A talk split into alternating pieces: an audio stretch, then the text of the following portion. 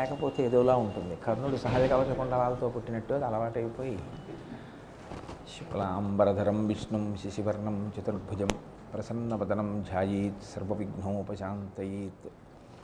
గురుర్బ్రహ్మ గురుర్విష్ణు గురుర్దేవో మహేశ్వర గురుస్సాక్షాత్ పరబ్రహ్మ తస్మై శ్రీగురవై నమ.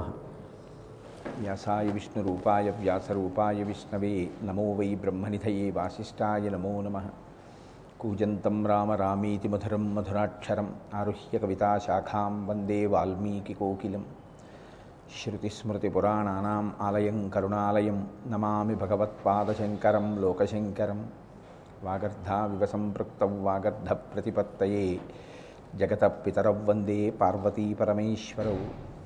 సూక్తిం సమగ్రేతున స్వయమేవ లక్ష్మీ.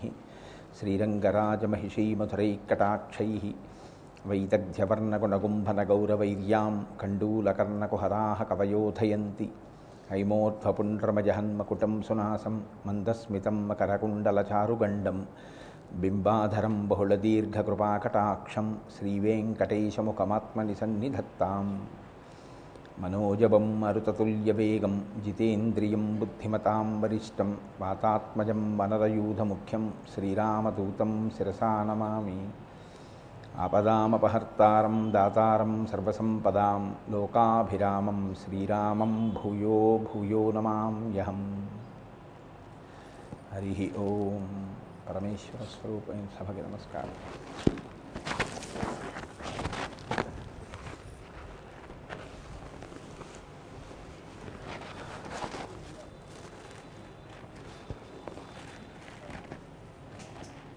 ఈరోజు ఉదయం శ్రీకాళహస్తీశ్వర శతకం మీద మీతో నేను కొన్ని మాటలు విజ్ఞాపన చేస్తాను అని నిన్న అన్నాను ఉదయం వేళలో కాళహస్తీశ్వర శతకం గురించి నాలుగు మాటలు చెప్పాలి అనే సంకల్పం కలగడానికి కారణం సాయంకాలం వేళలో షట్పది ప్రవచనం చేస్తున్నాం కనుక షట్పదిలో జగద్గురువులు ప్రతిపాదించినటువంటి విషయమునందు మరింత పూనిక కలిగించగలిగినటువంటి శక్తి కాళహస్తీశ్వర శతకమునకు ఉన్నది.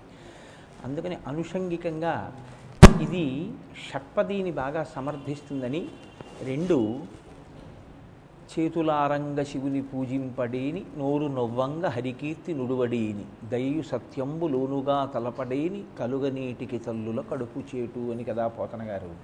సాయంకాలం నోరారా హరిని కీర్తించవచ్చు. ఉదయం వేళలో పరమశివుణ్ణి స్తుతించవచ్చు. అందుకని కాళహస్తీశ్వర శతకాన్ని స్వీకరించడం జరిగింది. నేను ఈ మాట ఎందుకంటున్నానంటే యథార్థానికి నన్ను సాయిబాబా గారు ఇది చెప్పు అని ఎన్నడూ అడగరు. నీ ఇష్టం నీకు వస్తు వచ్చని నువ్వు ఏమైనా అనుకుంటుంటే అది ఏమైనా చెప్పు ధైర్యం ఉంటే అంటూ ఉంటారు. అందుకని సాయంకాలం వేళ షట్పది ఉదయం వేళ కాళహస్తీశ్వర శతకం. శ్రీకాళహస్తి మీ అందరికీ పరిచయమైనటువంటి చాలా గొప్ప క్షేత్రం. అందున విశేషించి ఆంధ్రదేశంలో ఉన్నటువంటి క్షేత్రం. ఆ క్షేత్రానికి ఉన్నటువంటి పేరే కేవలము భక్తి కలిగినటువంటి మూడు ప్రాణులకు ఈశ్వరుడు మోక్షం ఇచ్చినటువంటి కారణం చేత ఆ క్షేత్రం ఏర్పడింది. శ్రీ కాళము హస్తి. శ్రీకాళహస్తి సాలెపురుగు పాము ఏనుగు ఈ మూడు కూడా ఈశ్వరుణ్ణి అర్చించడానికి యోగ్యమైనటువంటి స్థితి కలిగిన ఉపాధులు ఉన్న ప్రాణులు కవు ఈశ్వరార్చన చేయడానికి జ్ఞానమును పొందడానికి అనువైనటువంటి ఉపాధి కేవలము మనుష్య ఉపాధి. కానీ అటువంటి అవకాశం లేనటువంటి ఉపాధుల ఎందు ఉన్న విశేషమైనటువంటి భక్తి తత్పరతతో బతికాయి కాబట్టి ఈశ్వరుడి కోసం మరణించాయి కాబట్టి ఈశ్వర సేవ గురించి మరణించాయి కనుక ఈశ్వరుడు వాటికి మోక్షం ఇచ్చాడు.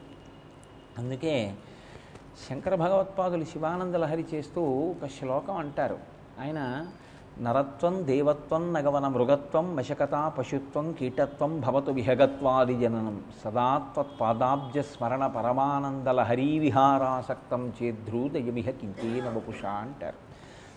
నాకు ఉపాధి గురించి బెంగలేదు ఏ ఉపాధి అయితే ఏమిటి?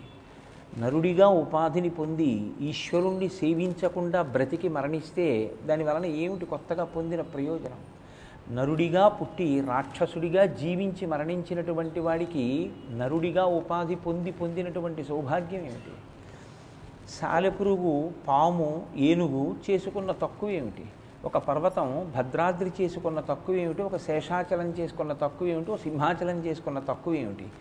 నరుడిగా పుట్టి ఒక్కనాడు దేవాలయానికి వెళ్ళని దానికి ప్రదక్షిణ చెయ్యని దానికి స్తోత్రం చెయ్యని దానికి చేతులార ఈశ్వరుణ్ణి అర్చించని దానికి నరుడి యొక్క ఉపాధిని పొంది ప్రయోజనం ఏమిటి? శ్రీకాళహస్తి క్షేత్ర ప్రవేశం మనకి నరజన్మ యొక్క వైభవాన్ని నిజానికి జ్ఞాపకం చేస్తుంది. ఆ క్షేత్రం అనేక కోణములలో మహత్తరమైన క్షేత్రం. నేను ఈ మాట ఎందుకంటున్నానంటే శ్రీకాళహస్తిలో అమ్మవారు అయ్యవారి పక్కన ఉండదు. అలాంటి క్షేత్రాలు రెండే ఉన్నాయి. దక్షిణమున మోక్షపురి అయినటువంటి కాంచీపురంలో ఏ శివాలయంలోనూ కూడా ప్రకటనంగా అమ్మవారు పక్కన ఉండదు. ఎన్ని శివాలయాలున్నా అందరి యొక్క శక్తి అయినటువంటి అమ్మవారు ఒక్క కామాక్షి దేవాలయమే.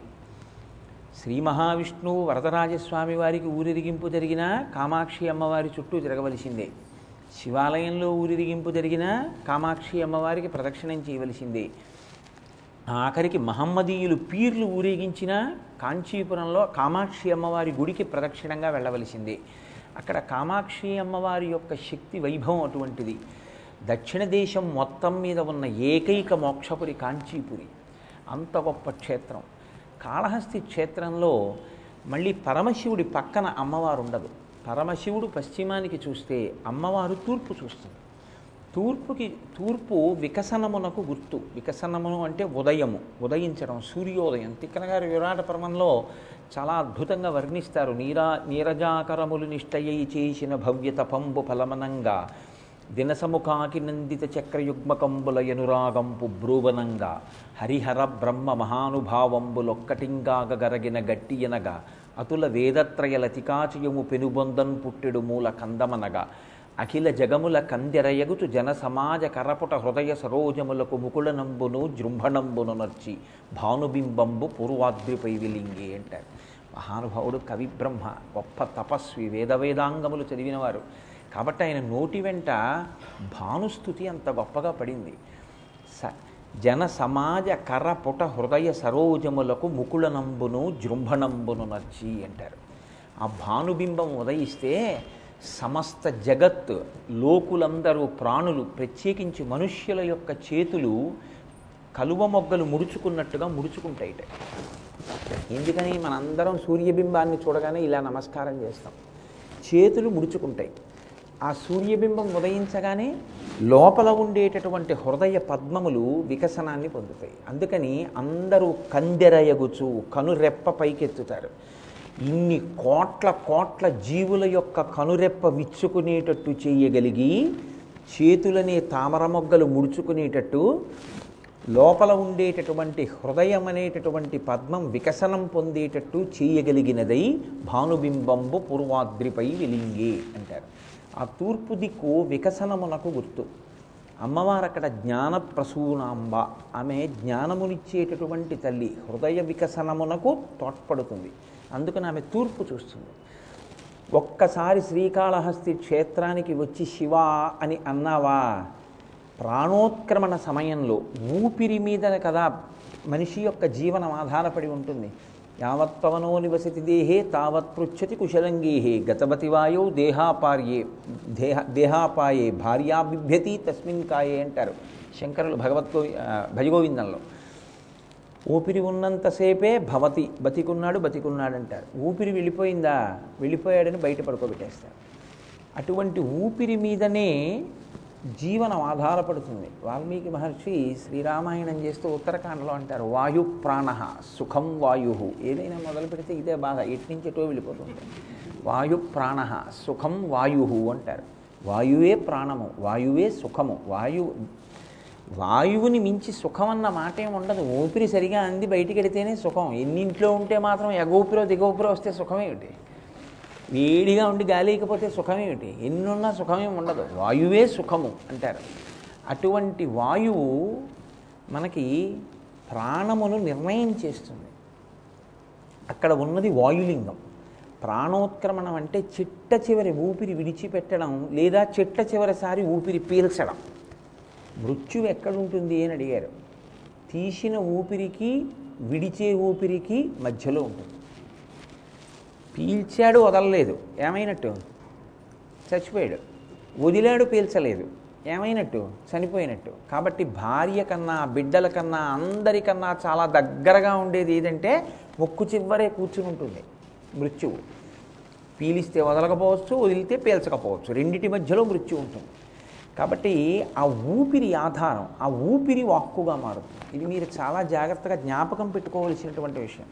నేను ఇప్పుడు మాట్లాడుతున్నాను అంటే నాలో ఉన్నటువంటి వాయువే వాక్కుగా మారుతుంది. మూలాధార చక్రం దగ్గర నుంచి కదిలినటువంటి వాయువు పైకి వచ్చి అది నా యొక్క భావన వాక్కుగా మారుతున్నప్పుడు నా నోటిలో ఉన్నటువంటి వాయువుని నా నాలుక అనేక చోట్ల నొక్కితే సొట్టలు పడి వర్ణములై అక్షరములు పదములై పదములు వాక్యములై వాక్యములు నా నోటి నుంచి పైకొస్తే నాలో ఉన్న భావజాలము వాక్యములై ఆకాశ గుణకమై శబ్దరూపంగా ప్రకాశిస్తే మీ చెవులలోంచి లోపలికి వెళ్ళి నాలో ఉన్న భావం మీలోకి అందుతుంది.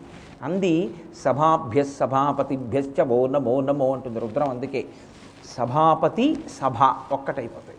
ఒక్కటై రెండుగా ఉన్నవి ఒక్కటవడం శివస్వరూపం. కాబట్టి చిట్ట చివర ఊపిరి విడిచిపెట్టేటప్పుడు నా అంత నేను చెప్పలేనటువంటి భగవన్నామం అప్పుడు జ్ఞాపకం రాదు. ఎందుకు రాదు అంటే బ్రతికియున్నన్నాళ్ళు నీ భజన తప్పను కాని మరణకాలమునందు మరతునేమో ఆ వేళ యమదూతల అగ్రహంబున వచ్చి ప్రాణముల్ పెకలించి పట్టునప్పుడు కపవాత పైత్యముల్ కప్పగా శ్రమచేత కంపముద్భవమంది కష్టపడుచు నారాయణాయంచు నా జిహ్వతో నిన్ను పిలుతునో శ్రమచేత పిలువలేను. నాటికిపుడి నీ నామస్మరణ చేతు. చివినిడవయ్య భూషణ వికాస శ్రీధర్మ పురనివాస తుష్ట సంహార నరసింహ దురిత దూర అంటాడు నరసింహ నరసింహ చతక కర్త. అప్పుడు అన్ని వేపుల నుంచి కపవాత పైత్యములు నొక్కేస్తుంటే నేను శివ నారాయణ అనగలను అనలేను. ఓపిక ఉండగా నారాయణ అంటాను వీడు అన్నాడు అని జ్ఞాపకం పెట్టుకోవడానికి చివియొగ్గి వినవయ్యా నారాయణ అంటారు. అంటే భక్తి కలిగిన హృదయాలు అలా మాట్లాడాయి. చిట్ట చివరి ఊపిరి నీయంత నీవు వాక్కుగా మార్చుకుని శివ అంటూ వెళ్ళిపోగలవో వెళ్ళిపోలేవో. కాబట్టి నేనే నీలో ఉన్న ఆఖరి ఊపిరిని వాక్కుగా మారుస్తాను. మార్చి శివ అని నీతో అనిపిస్తాను. అనిపించి చిట్ట చివర శివ అంటూ వెళ్ళిపోయాడు అన్న పుణ్యం నీ ఖాతాలో వేసి నిన్ను నాలో చేర్చుకుంటానని వాగ్దానం చేశాడు. అందుకని అది వాయులింగం. అందుకే ఇప్పటికీ అక్కడ ఉన్నటువంటి శివలింగం దీపమునందు మీరు దర్శనం చేయాలి దీపంలో వెలిగేటటువంటి ఆ జ్యోతి ఎప్పుడు కదులుతుంటుంది గాలి వేస్తోందా లేదా అన్నది కాదు. అదే వాయులింగం అంటే. వాయులింగ దర్శనము అంటే మిమ్మల్ని శివలింగం చూడడం మంచిదే. కానీ దీపపు ప్రమిదలో కదులుతూ ఉంటుంది ఎప్పుడు ఒక దీపం. ఆ కదులుతున్న దీపాన్ని చూస్తే వాయులింగ దర్శనం చేసినట్టు శ్రీకాళహస్తి శివలింగానికి ఒక ప్రఖ్యాతి ఉంది. నవగ్రహ కవచం కట్టుకుంటాడు అక్కడ ఉన్నటువంటి శివుడు. నవగ్రహ కవచం కట్టుకున్నాడంటే నవగ్రహములు ఆయనకు ఒక కవచం. ఆయనకు ఆభరణం అవి. అటువంటి నవగ్రహములు కూడా శివభక్తి కలిగినటువంటి వాడిని ఏమీ చెయ్యలేవు. ఎందుకంటే ఏదో ఫలితం ఇవ్వాలి కాబట్టి చాలా తక్కువ స్థాయిలో ఫలితం ఇచ్చి వెళ్ళిపోవాలి తప్ప శివానుగ్రహం కలిగిన వాణ్ణి శివభక్తి తత్పరుడైన వాణ్ణి చెనకడం గ్రహాలకు కూడా సాధ్యం కాదు. నవగ్రహ కవచం కట్టుకుని ఉంటాడు. ఆయన్ని ముట్టుకుని అభిషేకం చెయ్యరు. ముట్టుకోకుండానే అభిషేకం. కాంచీపురంలో స్వామికి నీటితో అభిషేకం లేదు. పృథివీలింగం కనుక అక్కడ కేవలంగా పునుగు నూనెతోటే అభిషేకం. అలాగే శ్రీకాళహస్తిలో స్వామిని ముట్టుకుని అభిషేకం చేయరు. ముట్టుకోకుండానే అభిషేకం. పొరపాటున ఒకనకొకప్పుడు ఒక అర్చకుడి వేలు తగిలితే చిటికిన వేలు బంగారమైంది అని. కాబట్టి శ్రీకాళహస్తి అంత ప్రఖ్యాతమైన క్షేత్రం. పశ్చిమాన్ని శివుడు చూస్తాడు. తూర్పుని జ్ఞానప్రసూనాంబ చూస్తుంది. దక్షిణాన్ని దక్షిణామూర్తి చూస్తారు. అద్భుతమైనటువంటి దక్షిణామూర్తి. మీరు లోపలికి వెడుతుంటే ఎదురుకుండా కనపడతారు స్వామి. ఉత్తరాన్ని పాతాళ గణపతి ఉంటారు. పాతాళ గణపతి అంటే మూలాధార చక్రంలో ఉండేటటువంటి గణపతి అని. కిందకి దిగితే దర్శనమిస్తారు. శ్రీకాళహస్తి ఒక్కచోటే ఇంత వైభవం మీకు కనపడుతుంది. నాలుగు దిక్కుల శివ కుటుంబంలో నలుగురు చూస్తూ ఉంటారు. అటువంటి శ్రీకాళహస్తి క్షేత్రంలో మీరు గమనించదగిన గమ్మత్తు ఇంకొకటి ఉంది. శ్రీకాళహస్తి అంతరాలయంలో శివలింగం ఉంటుంది. కొండ మీద శివుడు ఉండడు కన్నప్ప ఉంటాడు. తన భక్తుడైన వాణ్ణి కొండ మీద కూర్చోబెట్టి పరమేశ్వరుడు కింద కూర్చున్నాడు. అంటే భక్తుడైన వాణ్ణి ఎంత నెత్తి మీద పెట్టుకుంటాడో చూపించడానికి శ్రీకాళహస్తి ఒక నిదర్శనం. అటువంటి కాళహస్తి క్షేత్రం సరే నేను ఇంక ఈ శ్రీకాళహస్తి వైభవము అని మొదలెట్టాను అనుకోండి అలా వెళ్ళిపోవడం మొదలు పెడుతుంది ఇంకా ప్రసంగం. అందుకని కాళహస్తీశ్వర శతకం కదా అని చెప్పాలి. అందుకని శ్రీకాళహస్తి క్షేత్ర వైభవమునందు అత్యంత గొప్పగా పెనవేసుకుపోయిన మహానుభావుడు ఒకడున్నాడు. ఆయనే ధూర్జటి. సాహితీ సమరాంగణ సార్వభౌముడు లలిత కళాప్రియుడు కవి పండిత పోషకుడు విద్వత్కవి అని పేర్గాంచినటువంటి శ్రీకృష్ణదేవరాయల వారి ఆస్థానంలో ఉన్న అష్టదిగ్గజాలలో ఒకడు అటువంటి ధూర్జటి కాళహస్తీశ్వర శతకం చేశారు. శతకములు లోకంలో చాలా ఉన్నాయి. శంకర భగవత్పాదుల చేసినటువంటివి కూడా నూరు శ్లోకాలతో కూడిన ఉన్నాయి. సౌందర్య లహరి శివానంద లహరి కానీ ఆయన వాటిని శతకములు అనలేదు. లహరులు అన్నారు. సరే అవి ఎందుకు లహరులు? వేరు విషయం అనుకోండి. అవి ప్రవాహములు. ఇవి శతకములు. శతకము అంటే రెండు ఒడ్లున్నది అని మీరు గుర్తుపెట్టుకోవాలి ఎప్పుడు. ఒక నది ఉందనుకోండి రెండు ఒడ్లు ఉంటాయి. ఇటొక ఒడ్డు ఉంటుంది అటొక ఒడ్డు ఉంటుంది. మీకు ఈత వస్తే ఇటువైపు నుంచి నదిలో దిగి ఈత కొట్టుకుని మీరు అటువైపు ఎక్కియచ్చు. అలా ఎక్కేయగలిగి మీరు దాటగలిగితే అది రెండు ఒడ్లుతో మీరు ఇటు నుంచి అటుకు వెళ్ళగలిగింది. ఒకసారి మీరు తెలిసి కానీ తెలియక కానీ కాలు పెడితే ఇక మీరు ఈదడం అన్నది లేకుండా ఒడ్డు చేరడం అన్నది లేకుండా మిమ్మల్ని తన ప్రవాహంలో తీసుకెళ్ళిపోగలిగిన శక్తి ఉంటే లహరి. అది ఆనంద లహరి శివానంద లహరి. శంకర భగవత్పాదులు అన్నారు ఈ ఒడ్డు నుంచి ఆ ఒడ్డుకి వెళ్ళడానికి ఈత కొట్టేది కాదు ఇందులో కాలు పెట్టి ఈడ్చుకుపోతుంది. ఎక్- ఎక్కడికి ఈడ్చుకుపోతుంది? కొట్టుకుపోయేవాడు ఏడుస్తాడు ప్రాణం కోసం. ఇందులో కొట్టుకుపోయేవాడు సంతోషంతో తేలిపోతాడు. అబ్బబ్బబ్బబ్బా అంటాడు. ఎందుకని? అది ఆనందలహరి శివానందలహరి అమృతత్వాన్ని పొందుతావు. ఇందులో కాలు పెడితే. అందుకని ఆయన పేరు పెడితే అలా ఉంటుంది శంకర భగవత్పాదులు. రెండో దానికి అంబానందలహరి అనలేదు ఆయన సౌందర్యలహరి అన్నాడు. సరే అది మళ్ళీ ఇప్పుడు బాబు అందులో వెళ్ళి మళ్ళీ సౌందర్యలహరి ఇవన్నీ ఎందుకంటే అలా విడిచి మళ్ళీ కాళహస్తీశ్వర శతకంలోకి వచ్చే ప్రయత్నం చేయండి. శతకములలో శ్రీకాళహస్తీశ్వర శతకమునకు ఒక ప్రత్యేకించి ప్రతిపత్తి ఉంది. ఎందుచేత నేను ఈ మాట అంటున్నానంటే సాధారణంగా ఈశ్వరుణ్ణి స్తోత్రం చేస్తారు. శ్రీకాళహస్తీశ్వర శతకం అటువంటిది కాదు. ధూర్జటి ఒకసారి కూర్చుని రచన చేసినట్లుగా మీకు అనిపించదు కాళహస్తీశ్వర శతకం చెప్తే. ఆయన అనేకానేక సందర్భములలో ఆయనకి కష్టం వచ్చినప్పుడు సుఖం వచ్చినప్పుడు విసుగు వచ్చినప్పుడు ఆయనకి బాధ కలిగినప్పుడు సంతోషం వచ్చినప్పుడు ఇన్ని రకాలైనటువంటి సందర్భాల్లోనూ ఆయన శివుడి దగ్గరికి వెళ్ళి మాట్లాడుకున్నాడు. ఇది చాలా చాలా గొప్ప గుణం. మనకి ఎలా ఉంటుందంటే మన పూజా మందిరం అని ఒకటి ఉంటుంది. అక్కడికి వెళ్ళి మనంత నట చక్రవర్తులు నట సామ్రాట్లు ఉండరు. ఎందుకు నేను ఈ మాట అంటున్నానంటే ఆ అరగంటే భగవంతుడి దగ్గర నిజాయితీ. మిగిలిన ఇరవై మూడున్నర గంటలు మన ఇష్టం వచ్చినట్లే మనం ప్రవర్తిస్తాం. నిజంగా మళ్ళీ ఆ గడప దాటి లోపలికి వెళ్ళాలంటే సిగ్గుపడిపోవాలి. నిన్న నీ పనులు చేసి వాడు సర్వజ్ఞుడు. అన్నీ తెలుసు నేనేం చేశాను. నేను వెళ్ళి దీపం పెడితే కన్నిచ్చినందుకు ఏం చూసావు నేను వెళ్ళి పువ్వు వేస్తే చెవులు ఇచ్చినందుకు ఏం విన్నావు నిన్న?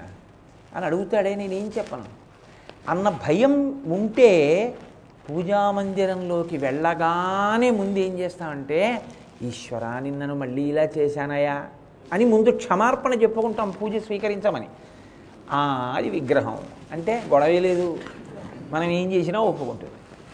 అది విగ్రహము అన్న భావన చేత విగ్రహమే. కాదు ఈశ్వరుడు అన్న భావన ఉంటే ప్రవర్తన దిద్దబడుతుంది. అమ్మో ఎలా పెడతాను మళ్ళీ ఆయన దగ్గరికి? రేపు ఆయన ముఖం చూడగలనా? రేపు ఆయన దగ్గరికి వెళ్ళి పూజ చేయగలనా? ఆ భయం ఉందనుకోండి మీరు ఇవాళ తప్పు చేయలేరు ఇవాళ తప్పు చేశారనుకోండి ఈశ్వరుడి దగ్గరికి వెళ్ళి చెప్పకుండా ఉండలేరు. ఇవాళ క్షమించమని అడిగారనుకోండి ఎన్నాళ్ళు అడుగుతారు అలా? రోజు వెళ్ళి ఈశ్వర మళ్ళీ తప్పు చేశాను క్షమించనగలరా? ఓ రోజు అంటారు నేను ఆ తప్పు చెయ్యకుండా ఉండలేకపోతున్నాను నన్ను ఈ బలహీనత నుంచి గట్టెక్కించు. నేను గెలవలేకపోతున్నాను అంటారు అంటే ఇప్పుడు మీ బలహీనత ఏదో మీరు పట్టుకున్నారు అది మీ బలంగా మారుతుంది. ఈశ్వరుడికి చెప్పుకుంటారు అది నిజమైన పూజ. శ్రీకాళహస్తీశ్వర శతకంలో ధూర్జటి ప్రక్రియ అది. ఆయన రాజుల్ మత్తురు మత్తులు వారి సేవ నరకప్రాయంబు అన్నాడు ఒక పద్యంలో. కృష్ణదేవరాయలు వారు వినరా పద్యం? వింటాడు. కాళహస్తీశ్వర శతకం రాసావుట దుర్జటి ఏది చెప్పు పద్యం? అంటే ఓ పద్యం మీ దగ్గర చెప్పేది కాదండి ఏమైనా అనుకుంటారంటాడా? ఏది చెప్పంటే అష్టదిగ్గజాలు కాదు నిండు సభలో లేచి నిలబడి రాజుల్మత్తులు వారి సేవ నరకప్రాయంబు అని చదువుతాడు. చదివితే ఓ నేను పెట్టిన అన్నం తిని ఈ పద్యం రాశావు. అని వీడి కుట్టుక కత్తిరించండి. అని రాయలవారంటే సిద్ధపడున్నాడు దుర్జటి ఒకవేళ నా కుత్తుక దాని చేత కత్తిరింపబడితే కత్తిరింపబడుగాక. ఆయనకి ఏ కష్టపడిందో మనసు. శివుడికి చెప్పుకున్నాడు. రాజుకి చెప్పుకోలేదు. నేను శివుడికి చెప్పుకున్నది నా నిజాయితీతో చెప్పుకున్నాను. నీ చెప్పుకున్నది నువ్వు అడిగావు నీకు చెప్పాను. నీకు బాధ అనిపిస్తే నా కుత్తుక కత్తిరిస్తే మళ్ళీ శివుడికే చెప్పుకుంటాను. నా ఊపిరిపోయే ముందు. అంటే లోపల అంత కరడు కట్టిన భక్తి. అందుకే ఆయన ఏమీ దాచుకోలేదు. ఈ శరీరం అంతా కాయలు కాసిపోయింది. వేశ్యలు గిల్లితే అయినా నా కామం తీరలేదన్నాడు. రోషీరోజదు కామినీ జనుల తారుణ్యోరు సౌఖ్యంబులన్ బాసీబాయదు పుత్రమిత్రధన సంపద్భ్రాంతి వంచాలతల్ కోశీ కోయదు నామనంబకట నీకున్ ప్రీతిగా సత్క్రియలు చేసి చేయదు. దీని త్రుళ్ళన చవే శ్రీకాళహస్తీశ్వర అన్నాడు. ఇన్ని సందర్భాల్లో లోపలికి వెళ్ళి ఒక్కొక్క పద్యం చెప్తే ఆణిముత్యాలు. ఆలంచున్ మెడకట్టి దీనికి అపత్య శ్రేణి కల్పించి తద్బాలవ్రాతమునిచ్చిపుచ్చుకొను సంబంధంబు కావించి అంటాడు ఒక పద్యంలో. మహానుభావుడు ఏమనుభవించాడు రా జీవితాన్ని? ఎంత తాత్విక దర్శనం చేశాడనిపిస్తుంది. ఏ పద్యమైనా సరే ఒకే మూసలో ఉండదు కాళహస్తీశ్వర శతకంలో. అన్ని ఈశ్వరుణ్ణి ఏదో స్తోత్రం చేస్తున్నట్టు ఆయన వైభవాన్ని మెచ్చుకోవడం కోసం చేసినవి కావు. నిజాయితీతో ఏ రోజుకు ఆ రోజు శివుడి దగ్గరికి వెళ్ళి కూర్చుని ఆయన చెప్పుకున్నాడు. ఆ చెప్పుకున్నప్పుడు ఒక్కొక్క రోజు ఒక్కొక్క విషయం చెప్పుకున్నాడు. ఆ చెప్పుకున్నప్పుడు ఆయనలో ఉన్నటువంటి ఆనందం బాధ అన్నీ వ్యక్తమయ్యాయి.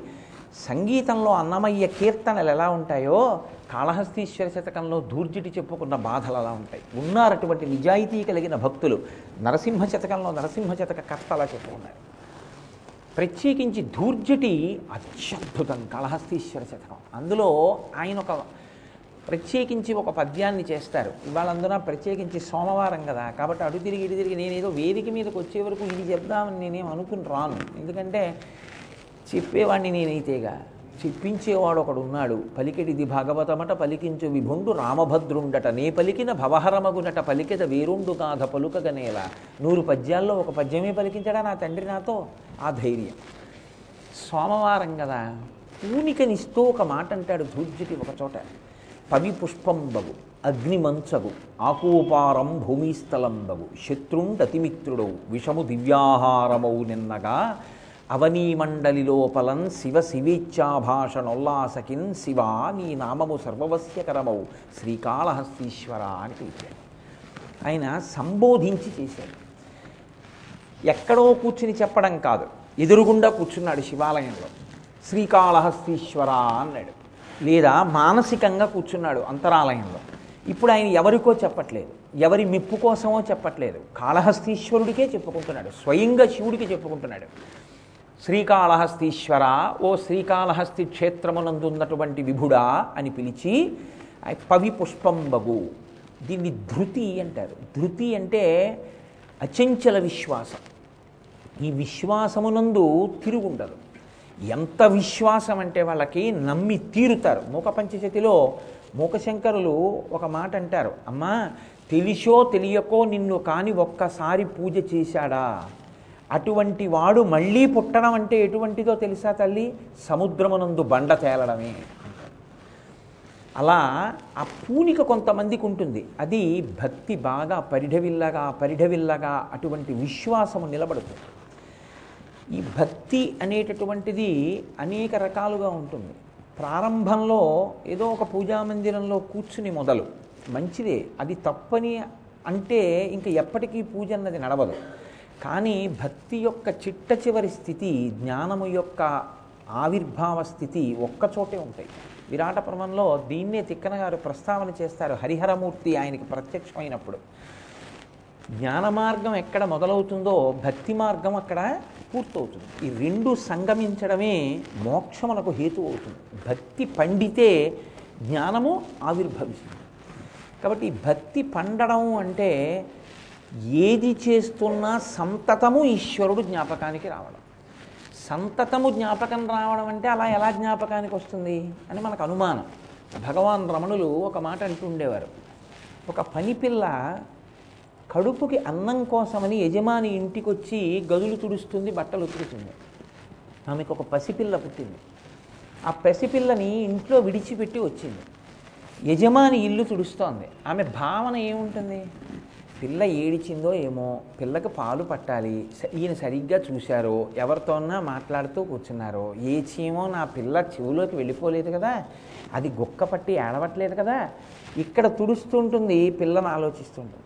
గబగబ గబగబా ఉతికేస్తుంది. ఆ యజమానురాలు ఈమె చంటి పిల్ల తల్లి అన్న విషయాన్ని మరిచిపోయి ఒక్కసారి నువ్వు కొంచెం ఆ చీర ఆరేసి వెళ్ళిపో. అంటే గబగబ ఆరేసేస్తుంది. ఆరేసి అమ్మగారు నేను వెళ్ళొస్తానని ఇలా తుడిచేస్తాను అలా కాదు కొంచెం నువ్వు ఇవాళ ఏం చేస్తావంటే ఏదో ఇంటికి ఆ గదిలో ఒకసారి బూజులు అవి దులిపేసి కాస్త తడిగుడ్డ పెట్టు. అంటే అమ్మగారు సాయంకాలం ఓ గంట ముందు వచ్చి చేస్తాను ఏ?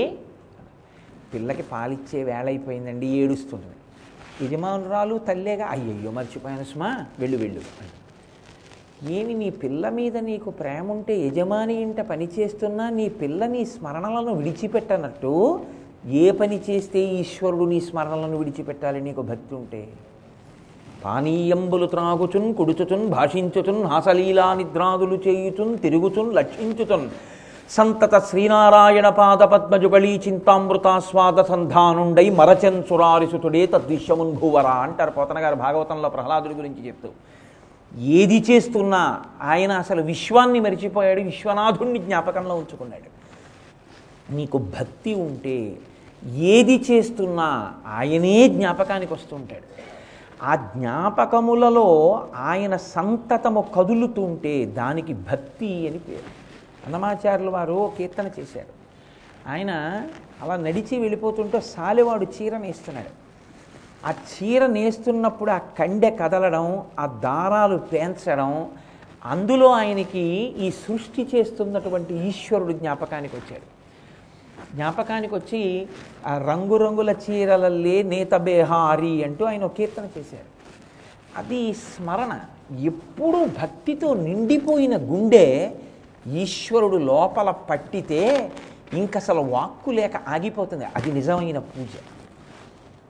నేను ఈ మాట అంటే నాకు విషయం జ్ఞాపకానికి వస్తాను అన్నమాచార్య స్వామి వారే ఓ చోట ఓ మాట అంటారు షోడశకళానిధికి షోడశోపచారములు జాడతోడనిచ్చలును సమర్పయామి అంటారు. నేను షోడశోపచారం చేయనా? ఇక్కడ అక్కడ అని లేకుండా అంతటా నిండిపోయిన వాడికి ఆవాహన ఏమిటి కొత్తగా ఏమని పిలవను? సూర్యచంద్రులు కన్నులు ఉన్నవాడికి దీపం ఏమని పెట్టను? అని ఆయన నిండిపోయినటువంటి తత్వాన్ని చెప్తారు అన్నమాచార్యుల వారు. వస్త్రోద్ధూత విధౌ సహస్రకరత పుష్పార్చని విష్ణుత అని శంకరాచార్యులు వారు అంటారు శివానందలహరిలో. ఆ భావనే అన్నమాచార్యులు వారు తీసుకున్నారు. భక్తితో నిండిపోయిన గుండె పూజ కూడా చెయ్యలేకలా ఆగిపోతుంది. కానీ దాన్నే పూజగా ఈశ్వరుడు స్వీకరిస్తాడు.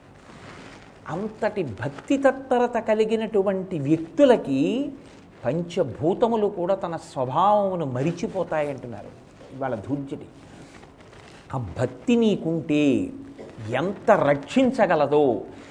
లోకంలో ఇది పరమ సత్యమని నువ్వు దేన్ని ఉదాహరణ చెప్తావో అది కూడా నీ ఎందు అలా ప్రవర్తించలేదు. నేను ఈ మాట అన్నప్పుడు కొంచెం ఉదాహరణ చెప్తే మీరు పట్టుకుంటారు. అగ్ని అని నేను అన్నాను అనుకోండి వేడిగా ఉంటుంది. అంతేగాని అగ్ని అంటే అబ్బా చాలా చల్లగా ఉంటుందండి అని ఎవరైనా అంటారా? ఎవరు అనరు అగ్ని అంటే వేడిగా ఉంటుంది అంతే విషం తినండి అన్నాను అనుకోండి నీ మోహం చచ్చిపోతారు. విషం తిన్నా బతుకుతారు. అగ్నిని ముట్టుకున్నా చల్లగా ఉంటుంది. ఎవరికి? దూర్జుడు అంటున్నాడు పవి పుష్పంబగు అగ్ని మంచగు ఆకూపారం భూమిస్థలంబగు శత్రుండతిమిత్రుడౌ విషము దివ్యాహారమౌ నిన్నగా అవనీమండలి లోపలం శివ శివేచ్ఛాభాషణోల్లాసకిన్ శివ నీ నామము సర్వవశ్యకరమౌ శ్రీకాళహస్తీశ్వర. శివ అందులో మూడు మాటలు వేశారు గమ్మత్తు ఏంటంటే శంకర భగవత్పాదులు చేశారు. శంకరాచార్యుల వారి ప్రభావం దూర్జటి మీద చాలా ఎక్కువ ఉంటుంది. ఆయన భజ గోవిందం భజ గోవిందం గోవిందం భజ మూఢమతే సంప్రాప్తే సన్నిహితే కాలే నహి నహి రక్షతి డుక్రుంకరణి అంటారు. మూడు మాటలు గోవిందా గోవిందా గోవిందా అన్నారు ఆ శ్లోకంలో. మూడు మాటలు అంటే సత్యం ఏదైనా. మా ఆవిడ మెళ్ళలో నేను మూడు ముళ్ళు వేశానంటే సత్యం. నిన్ను నేను ధర్మేచ అర్ధేచ కామేచ నా ధర్మపత్నిగా స్వీకరిస్తున్నాను అని. అలాగే మూడు మాటలు ఆచమనం చేశాను అంటే స్థూల సూక్ష్మ కారణదేహముల ఎందున్న తాపముల నివారణను నేను కోరుకున్నానని గుర్తు. మూడు మాటలు ఏదైనా అన్నాను అంటే అది సత్యం. శాంతి శాంతి శాంతి అన్నానంటే శాంతి కోరుకున్నానని గుర్తు. సత్యమును ఆవిష్కరించడానికి మూడు మార్లు అంటాం మనం ఏదైనా సనాతన ధర్మంలో. ఈ పద్యంలో కాళహస్తీశ్వర అని సంబోధనని మీరు పక్కన పెడితే మూడు మాటలు శివనామం పడిపోయింది. అంటే ఇందులో ప్రతిపాదన చేసినటువంటి విషయం పరమసత్యం ఏమిటా ప్రతిపాదన? శివ శివేచ్ఛాభాషణోల్లాసకిన్ శివ నీ నామము సర్వవస్యకరమవు మూడు మాటలు శివనామం పడింది. ఇప్పుడు అప్పుడు అని కాదు ఎప్పుడూ శివనామం అవసరమే. ఎందుకని? ఈశ్వర ఇలా జరగాలని నేను అనుకుంటాను కానీ అలా జరుగుతుందని ఎక్కడుంది? నిన్ననేగా మీకు చెప్పా ఈశ్వరుడు ఉన్నాడు దురితమును దృష్టిలో పెట్టుకుని ఫలితం ఇస్తాడు. అలా జరగకూడదు అంతా సుఖంగానే ఉండాలి సంతోషంగా ఉండాలనుకుంటే ఎవరు దాన్ని అలా ఉంచగలిగిన వాడు ఈశ్వరుడే కాబట్టి సంతతము శివనామము కావాలి నీకు. శివ నీ నామము సర్వవస్యకరమవు శ్రీకాళహస్తీశ్వర. పొద్దున్న చేద్దాం సాయంకాలం చేద్దాం మధ్యాహ్నం కాదు ఎప్పుడూ నీ నామం కావాలి. బతికున్నన్నాళ్ళు కావాలి ఊపిరున్నన్నాళ్ళు కావాలి ఈశ్వర. ఎందుకు కావాలి? నీ నామం ఎంత గొప్పదో తెలుసా? ఈ పని చేసి పెడుతుంది ఆ పని చేసి పెడుతుంది ఇలా ఉద్ధరిస్తుంది అలా ఉద్ధరిస్తుంది ఈ మాటలు నేను చెప్పను శివ. అది ఏం చేయగలదో తెలుసా? పవి పుష్పంబగు వజ్రాయుధం పువ్వు అవుతుందయా? శివనామాన్ని నమ్ముకున్న వాడికి శివభక్తి కలిగినటువంటి వాడికి వజ్రము పువ్వుగా మారుతుంది. వజ్రము చాలా కఠినతరము. వజ్రం వజ్రీన భిన్న ఏత్తని కదా. వజ్రము వజ్రము చేతనే బద్దలవుతుంది. తప్ప ఇంకొక దాంతో బద్దలవదు. అంత కఠినమైనటువంటి వజ్రము ఆయుధముగా స్వీకరించినటువంటి వాడు ఇంద్రుడు.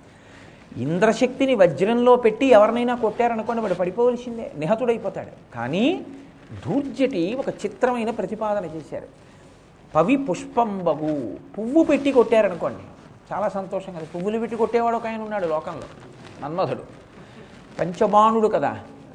అందుకని కానీ ఈయన పువ్వులు పెట్టి కొట్టేవాడు కాడు వజ్రం పెట్టే కొడతాడు. కానీ వజ్రం పెట్టి కొడితే పువ్వు పెట్టి కొట్టినట్టు ఉంటుందన్నారు ఎవరికి? ఎప్పుడూ శివనామమును నమ్మిన వాడికి ఎప్పుడూ శివనామము చేసేవాడికి. అలా అయిందా ఎక్కడైనా? అలా ఉదాహరణ ఉందా? ఇంద్రుడు వజ్రం పెట్టి కొడితే పువ్వు తగిలినట్టు ఉందండి అన్నవాడు ఎవడైనా ఉన్నాడా పురాణాల్లో? అలా ఉంటే వాడు అమ్ము ఆ శివభక్తి గురించి ధూర్జటి చెప్పింది పరమసత్యము సుమండే అని మనకి పూనిక కలుగుతుంది కదండి? ఇప్పుడు పూనిక కలగడం అన్న మాటకు అర్థాన్ని మీరు బాగా దృష్టిలో పెట్టుకోవాలి. ప్రవచనము అన్నది దేనికి వచ్చిందో తెలుసా అండి? వచనం అంటే మాట్లాడడం గద్యము పద్య అని రెండు ఉంటాయి. పద్యము గద్య అని. గద్ అంటే మాట్లాడడం. గద్య అంటే వచనం కింద ఉంటుంది. పద్యము అంటే ఛందోబద్ధంగా ఉంటుంది. పద్యము ధారణాయోగ్యమై ఉంటుంది. అంటే మీరు జ్ఞాపకం పెట్టేసుకోవచ్చు. గద్య ధారణాయోగ్యము కాదు. చాలా కష్టం అది. ఏవో మాట్లాడుకుంటే గద్య కింద చెప్తారు దాన్ని. ఇప్పుడు గద్య నోటితో చెప్పినటువంటిది ఏదుందో అది మీరు గద్య కింద స్వీకరిస్తే పద్యము ఛందోబద్ధము అని స్వీకరిస్తే పద్య గద్యములతో కూడి పురాణములన్నీ ఉంటాయి. ప్రవచనము అంటే వచనము అంటే వాక్కు. మాట్లాడడం. ఆ పద్యం చదివి పద్యానికి తాత్పర్యం నేను చెప్పాను అనుకోండి దాన్ని వచనము చెప్పారంటారు. అంటే అందులో ఉన్న భావార్థాన్ని మీకు నేను చెప్పడం తాత్పర్యాన్ని కాదు. అలా కాకుండా ప్రకృష్ట వచనం మీకు బాగా పాతుకునేటట్టు పాదుకునేటట్టు ఊంచుకునేటట్టు చెప్పడే చెప్పే ప్రయత్నం చేశారనుకోండి ప్రవచనం చేశారంట. ఇది ఎలా ఉంటుందంటే రాటపాతాడంటారు. మీరు ఎప్పుడన్నా చూశారో లేదో? రాట పాతారండి అంటారు. రాట పాతాడంటే ఏదో ఇలా గొయ్యి తీసేసి ఒక కర్ర పెట్టేసి అలా ఇసుక పెట్టేసి వెళ్ళిపోరు. ఆ పందిరి పడిపోతుంది. గొయ్యి తీసి అందులో అడుగున నాలుగు రాళ్ళు వేస్తాడు ఇప్పుడు ఒక కర్ర నిలబెడతాడు. అందులో మట్టి పోస్తాడు. నాలుగు రాళ్ళు తెచ్చి చుట్టూ వేస్తాడు. గుణపాన్ని వెనక్కి తిప్పి రాళ్ళు బాగా గుచ్చుకునేట్టు చేస్తాడు. ఇప్పుడు అది గట్టిగా ఉంది ఆ రాట? నమ్మడు. తాను ఒకసారి ఊపుతాడు. ఊపి చూస్తాడు. తాను పాటిన రాత తనకే ఊగలేదు. ఇప్పుడు అంటాడు రాట బాగా పాతానండి తాను కదలకుండా ఊంచుకునేటట్టు ఒక రాట పాతడం ఎలా ఉంటుందో ప్రవచనం అన్నది అలా ఉండాలని చెప్తోంది శాస్త్రం. అవతల వారి మనసుల ఎందు నువ్వు అనుకున్న భావము ప్రవేశించేటట్టు త్రికరణ శుద్ధిగా నువ్వు కష్టపడి చెప్పగలిగితే దానికి ప్రవచనం అని ప్రకృష్టవచనం.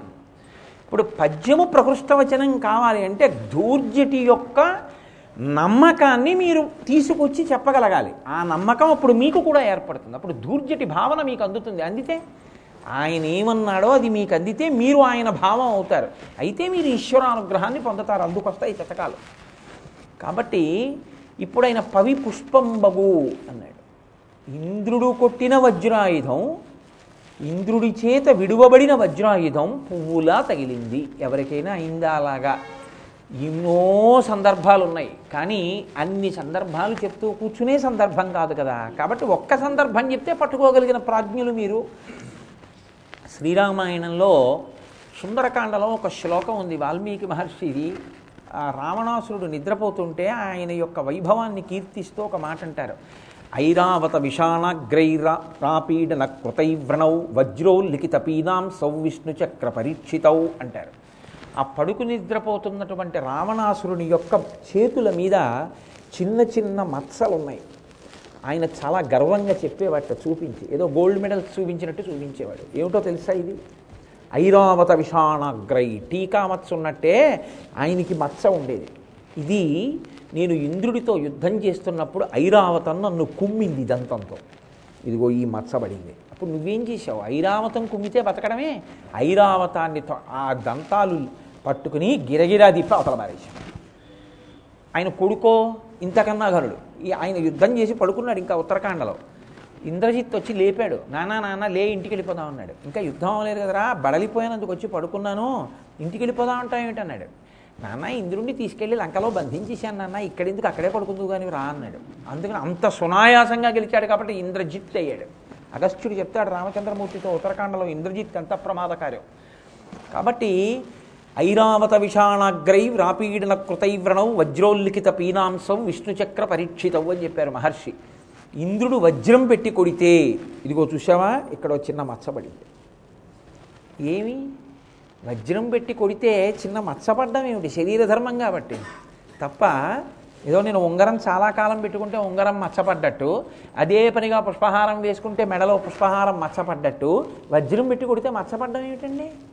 ఆయన శివభక్తి అటువంటిది ఏ సామాన్యమైన శివభక్తి తత్పరుడు కాడు. ఎక్కడికి వెళ్ళినా తనతో పాటు శివలింగాన్ని పట్టుకెళ్ళి అర్చన చేసేవాడు. ఉత్తరాఖండలో కార్తవీర్యార్జునుడితో యుద్ధం రావడానికి అదే కారణం. ఆ నర్మదా నది ఒడ్డున పెట్టి పూజ చేస్తున్నాడు. ఆయన వెయ్యి బాహువులతో ప్రవాహాన్ని అడ్డాడు అది పైకి వచ్చి శివలింగాన్ని పైకి ఎత్తేసింది కోపం వచ్చి కార్తవీర్యార్జునుడితో యుద్ధానికి వెళ్ళాడు. అది రాజస భక్తి. కానీ ఆయన భక్తి ఉంటుంది. ఒక్కొక్కసారి శివుణ్ణి ధిక్కరిస్తూ ఉంటాడు.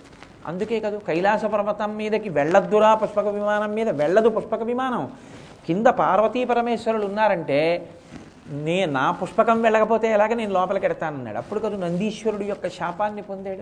అంత భక్తిగాను మాట్లాడతాడు. కదా నిలింప నిఝరీ నికుంజకోటరే వసన్ విముక్త దుర్మతి సదాచరస్తమంజలిం లోచన విముక్తలోలలోచనల్లలాటపాల లగ్నక శివేతి మంత్రముచ్చర సదాసుఖీ భవామ్యాం అగర్వ సర్వమంగళా రసప్రవాహ మాధురి విజృంభణా మధువ్రతం స్మరాంతకం పురాంతకం భవాంతకం మఖాంతకం అని స్తోత్రము చేస్తాడు. ఈశ్వర నేను గంగానది సైకతంలో కూర్చుని అలా చూస్తుంటే నాకు ఎప్పుడయ్యా మూడు నేత్రములతో ఉన్నటువంటి పరమశివ దర్శనం అవుతుంది పుటపర్తి నారాయణాచార్యుల వారు కూడా ఇదే మాట అడిగారు. రావణకృతమైనటువంటి శివస్తోత్రంలో కదా నిలింప నిర్జరి నికుంజకోటరేవతన్ విముక్త దుర్మతి సదా శివస్త శిరస్తమంజలిం వహన్ అన్న శ్లోకం ఏదుందో అదే పద్య రూపంలో ఆయనది కూడా వచ్చింది.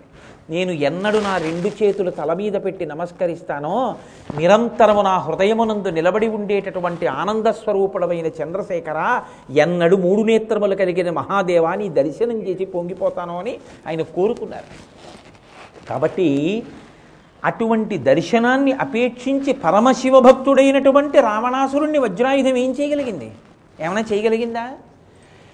ఆయన గుణాన్ని ఆయన దోషాన్ని పక్కన పెట్టండి. ఆయన భక్తిని స్వీకరించండి. ఎక్కడ ఎంత అవసరమో అక్కడ అంత అవసరం. మహర్షి అంతటి వారే ఎక్కడ రావణాసురుడి తేజస్సు గొప్పదో అక్కడ ఆ తేజస్సు చాలా గొప్పదని చెప్పారు. మనకెందుకు భేషజం? హనుమ అంతటి వారు రావణాసురుణ్ణి చూస్తే అహోరూప మహో ధైర్య మహో సత్వ మహోద్యుతి అహో రాక్షస రాజస్య సర్వలక్షణయుక్తత అన్నారు. ఏమి హనుమ కన్నా మనకేమి గొప్పవాళ్ళం ఏం కాదుగా? అటువంటి వారు చూడగానే ఏమి తేజస్సు ఏమి జ్యుతి ఏమి కాంతి రోమకోపంలోంచి కొడుతోంది రా వీడు. ఎందో అధర్మం లేకపోతే మూడు లోకములను శాసించగలిగిన వాడన్నారు అంతటి తేజస్సు ఎక్కడిది? ఆయన చేసిన తపస్సు ఆయన శివభక్తి. కాబట్టి పవి పుష్పంబగు నమ్ముతారా? శివనామం చెప్పిన వాడికి శివభక్తి కలిగిన వాడిని ఇంద్రుడి యొక్క వజ్రాయుధం కూడా ఏమీ చేయలేదు. అగ్ని మంచగు. అగ్ని కాలుస్తున్నది దాని ధర్మం. తెలియక ముట్టుకున్నానండి. ఊరుకోదు నాకు స్నేహితుడు ఉండేవాడు. ఆ స్నేహితుడి భార్య మరుగుపాలు అక్కడ పెట్టి ఫోన్ వచ్చిందని మాట్లాడడానికి వెళ్ళింది. ఆవిడ ఫోన్ ఎత్తింది ఎవరో ముఖ్యమైన వాళ్ళు మాట్లాడుతున్నారు పొంగిపోతూ ఆవిడ ఫోన్ మాట్లాడుకుంటూ దిక్కుమాల సెల్ ఫోన్ పురాణ ప్రవచనంలో కూడా అదే కదా.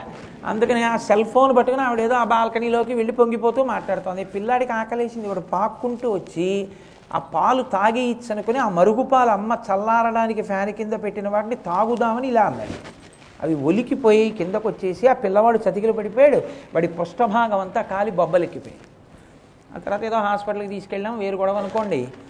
కానీ నేను ఎందుకు ఈ మాట చెప్పానంటే పసిపిల్లవాడు ఆకలితో ఉన్నాడు. వాడికి ఏం తెలుసు పాపం పాలగిన్నె దగ్గరికి వచ్చాడు. వాడిని కాల్చడమా అని ఊరుకుంటుందా? పాలల్లో ఉన్న అగ్ని ఊరుకోదు.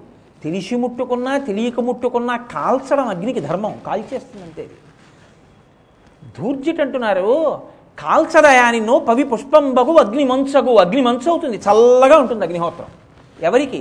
శివ శివేచ్ఛాభోష భాషణోల్లాసకిన్ శివా నీ నామము సర్వవస్యకరమవు అగ్నిహోత్రము చల్లబడిపోతుందయా? శివుడి యొక్క విషయంలో శివుడు శివనామం శివభక్తి ఎవరికి ఉందో అటువంటి వారిని అగ్ని కూడా చెనకదు. నన్ను నమ్ము అంటున్నారు. ఉందా సందర్భం? అలా ఎక్కడైనా ఉందా? ఇది కదూ. రాటపాతాలి కదా నేను.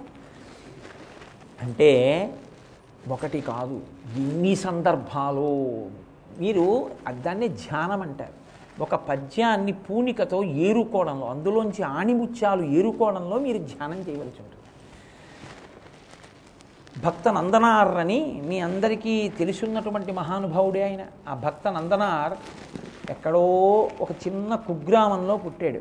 అందరిలా శివాలయ ప్రవేశం చేసి అంతరాలయం దాకా వెళ్ళడానికి కూడా అర్హత ఆ రోజులలో కృప చేయబడనటువంటి స్థితిలో జన్మించినటువంటి వాడు. తిరుప్పంగూర్రని ద్రవిడ దేశంలో ఒక శివాలయం. ఆయన లోపలికి వెడితే నంది దాటి వెళ్ళకూడదన్నారు. నంది దగ్గర నిలబడి చూస్తే శివుడు శివలింగం కనపడ్డాడు ఆయన నంది ఈశ్వరుడి వెనక నుంచి ప్రార్థన చేశాడు. ఈశ్వరాని నీ దర్శనం కోసం వచ్చాను పెద్ద నంది. నువ్వు కనపట్టలేదు నన్ను ఇది దాటి వెళ్ళనివ్వరు. నాకు ఎలా దర్శనం అవుతుందని అడిగాడు. ఆయన ఆక్రోశాన్ని విన్నాడు శివుడు. ఎక్కడా నంది శివుణ్ణే చూస్తాడు. శివుడు అన్నాడు నంది పక్కకెళ్ళు. నందనారు నన్ను చూడాలన్నాడు. నంది పక్కకి వెళ్ళిపోయాడు శివలింగం నందనారికి దర్శనమైంది. ఇప్పటికీ తిరుప్పంగూరులో శివలింగానికి ఎదురుగుండా నంది ఉండదు. పక్కకి వెళ్ళిపోయాడు అటువంటి నందనార్ యజమానిని అడిగాడు. నేను వెళ్ళి చిదంబరంలో నటరాజ దర్శనం చేస్తానని. ఆయన అన్నాడు వీడికి వెర్రి ఎక్కువైంది. నటరాజ దర్శనం వీడికి ఏమిటి? అని ఇవాళ రాత్రి నువ్వు పొలాన్ని తక్కువ కొన్ని వందల ఎకరాల పొలాన్ని దున్నేసి నీరు పెట్టి విత్తనాలు పెట్టి పంట పండించి కోసి ధాన్యం ఆరబోసి బస్తాలకెత్తి బండికి కట్టి ఇంటికి తెచ్చిపెట్టి తెల్లవారుధాములు చిదంబరం వెళ్ళిపో అన్నాడు. ఆయనకి ఏం వినపడిందంటే చిదంబరం వెళ్ళిపోవటే వినపడింది. పరమ సంతోషంతో అలాగే అన్నాడు. పొలానికి వెళ్ళి చూశాడు. కొన్ని వందల ఎకరాల పొలం. ఒక రాత్రిలో ఏం దున్నుతాడు? శివ నా బ్రతికింతే అనుకున్నాడు. నీ దర్శనం కాని నా జన్మ ఎందుకని ఏడ్చి ఏడ్చి స్పృహ తప్పిపోయాడు. ఆయన చెయ్యలేక శివుడు తలుచుకుంటే బస్తాలు వెళ్ళిపోవా? కాదు. ఒక భక్తుడి పూనికకి ఈశ్వరుడు ఎంత లొంగిపోతాడో చూపించాలనుకున్నాడు. దెబ్బలు తిన్నాడు కదండి. పాండురంగడిగా మహానుభావుడు దెబ్బలు తినలా? ఇప్పటికీ ఏడుకొండలవాడు అనంతాచార్యుల వారు కొట్టినటువంటి గుణపం దెబ్బకి గంధపు ముద్ద పెట్టుకుని ఏడుకొండల మీద నిలబడలా? కాబట్టి పరమశివుడే కైలాస పర్వతం మించి దిగొచ్చాడు. ఆయన పాద స్పర్శకి పుడమి తల్లి పులకించిపోయి ఉంటుంది. ఆ పంచె తీసి పైకి కట్టాడు. పరమేశ్వరుడు అంటే ఏదో తెలియక ఆషామాషిగా ఉంటాడు. ఆయన ఏం ఆయన ఏం పెద్ద అందం అనుకుంటుంటారు. మీరు ఎప్పుడైనా శివమహాపురాణం కానీ లింగ పురాణం కానీ చదివితే గంగా చ యమునా చైవా విధత్త స్మరుచామరే సూర్య చంద్రౌ చ నేత్రే అని ఆయన సచ్చిదానంద రూపం ఎలా ఉంటుందో అసలు వర్ణిస్తారు. ఘృతరీతి ఘనీభూతం సచ్చిదానంద విగ్రహం అంటారు. లింగ పురాణంలో పరమశివుడి గురించి నీతి ముద్ద ఎలా ఉంటుందో అలా ఆయనని మించిన అందగాడు లోకంలో ఇంకోటి ఉంటాడు ధూర్జటి ఒక చోట దిప్పి పొడుస్తాడు. ఏదో రోజున వీలైతే ఆ పద్యాన్ని చెప్తాను. కాబట్టి వన్నీ ఎనుగుతోలు దుప్పటము బువ్వా కాలకూటంబు చేగిన్నే బ్రహ్మకపాలముగ్రమగు భోగే కంఠహారంబు నిన్నీలాగున నుండియున్ తెలిసియున్ నీపాదమూలంబునన్ చేర్చెన్ నారాయణుడిట్లు మానసమునన్ శ్రీకాళహస్తీశ్వర అని అడిగాడు. ఒక చోట వీలైతే ఆ పద్యాన్ని ఎక్కడైనా చెప్తాను అవకాశం కుదిరితే. కాబట్టి ఇప్పుడు నందనార్ స్పృహ తప్పి పడిపోయాడు. పరమశివుడు వచ్చి నాగలి పట్టుకున్నాడు పార్వతీదేవి నీళ్ళు తోడింది ప్రమదగణాలు గణపతి సుబ్రహ్మణ్యుడు వీళ్ళందరూ గబగబా పొలంలో విత్తనాలు చల్లారు ఎంతలో పంట పండాలి? శివానుగ్రహం శివ సంకల్పమస్తు పంట పండిందంతే. రాజనాల ధాన్యం పండింది.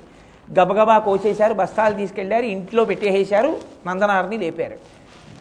అంతా అయిపోయింది చిదంబరం వెళ్ళిపో అన్నారు పరమానందాన్ని పొందాడు యజమానిని సెలవడిగాడు యజమాని ఆశ్చర్యపోయాడు.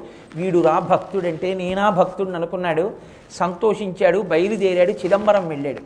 కానీ చిదంబరం ఆలయంలోకి ఆయన్ని రానివ్వలేదు. రానివ్వలేక నీవు అగ్నిశుద్ధి పొందితే లోపలికి రావచ్చని బయట పెద్ద అగ్నిహోత్రాన్ని వెలిగించి నువ్వు అందులో ప్రవేశించు శుద్ధి అయిన తర్వాత లోపలికి వెళ్ళొచ్చు అన్నారు. నటరాజస్వామిని తలుచుకుని నమస్కారం చేసి అగ్నిహోత్రంలోకి ప్రవేశించాడు. నేను ఏ సీతాగ్ని ప్రవేశమో చెప్పాను అనుకోండి ఇది నేను విన్నదే కదండి అంటారు. మన కన్నుల ముందు ఈ మధ్య కాలంలో జరిగినటువంటి సన్నివేశం. నందనార్ అగ్నిహోత్రంలో ప్రవేశిస్తే అగ్ని కీలలు తడితో కూడుకున్నటువంటి మంచు బిందువులతో కూడుకున్నటువంటి శంకరులు అంటారు. దృశాద్రగీయస్యాదరదళిత నీలోత్పల రుచ అంటారు. దరదళిత నీలోత్పల రుచ.